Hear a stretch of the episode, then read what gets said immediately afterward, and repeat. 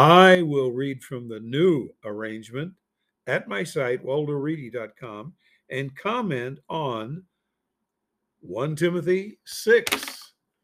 Whoever are slaves. Whoops, are we supposed to say that?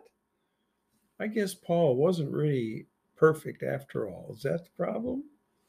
Oh, I seriously doubt that. He wasn't perfect, but he didn't make a mistake here. This is inspired writing. Whoever are slaves under yoke must consider their own owners deserving honor, that the name, the mighty one, that's supreme, and the teaching, that's the divinely inspired writings, are not reviled.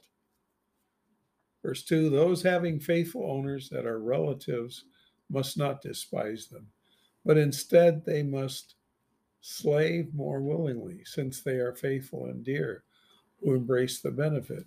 Relatives is referring, of course, to those who are part of the uh, ecclesia, the body.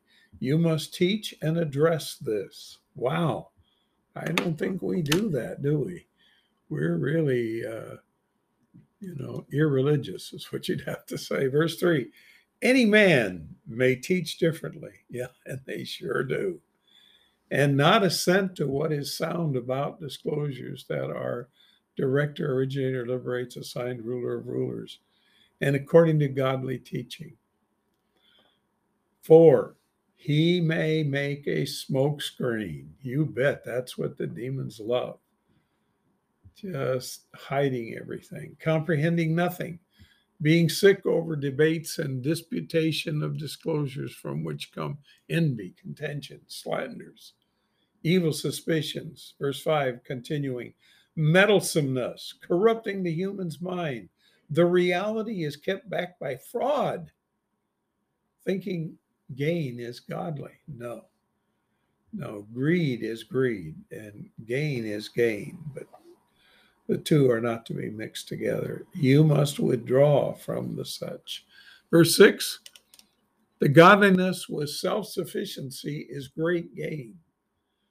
See, Supreme wants us to not only be godly, but to really take care of ourselves. And I must say that I cannot do that. I need help. I am dependent. Verse 7 We carry nothing into the society. It is evident we will not be able to carry anything out. Verse 8 We are content to have this nourishment and clothing. Verse 9 Those wanting to be wealthy fall into a test and a trap as well as many unintelligent and hurtful cravings that drown the humans into ruin and destruction.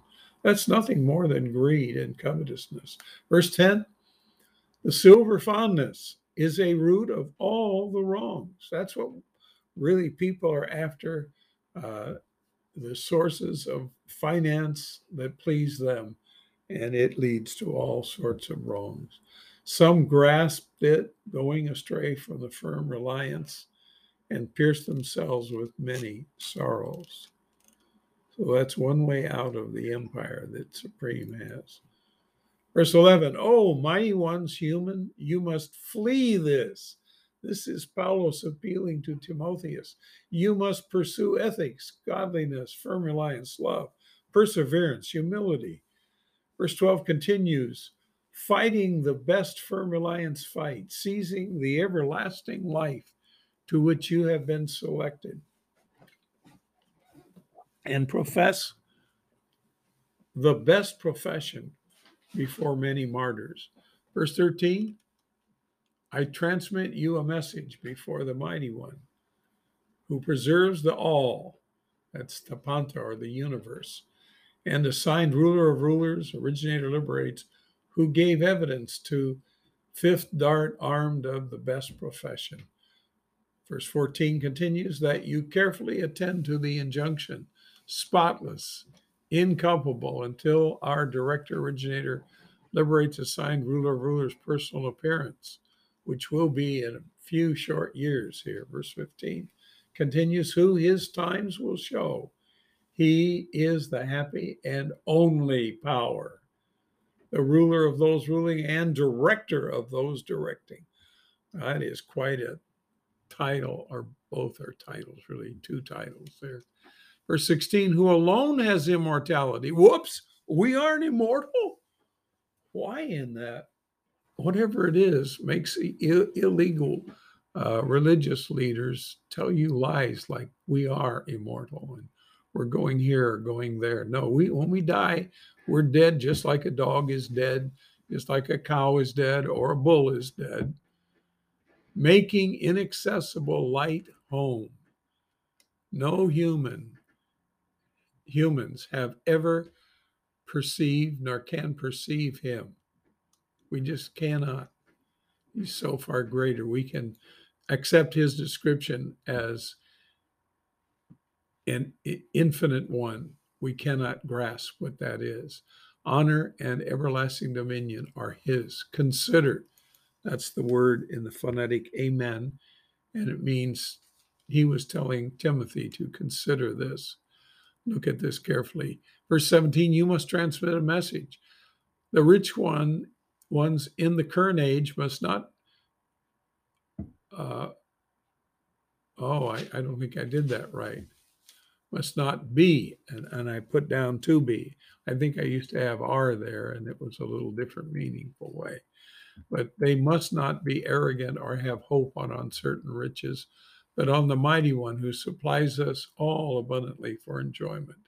Verse 18 continues doing well, being rich with fine works, ready to distribute, being sharers. Verse 19 continues storing for future use themselves a fine foundation.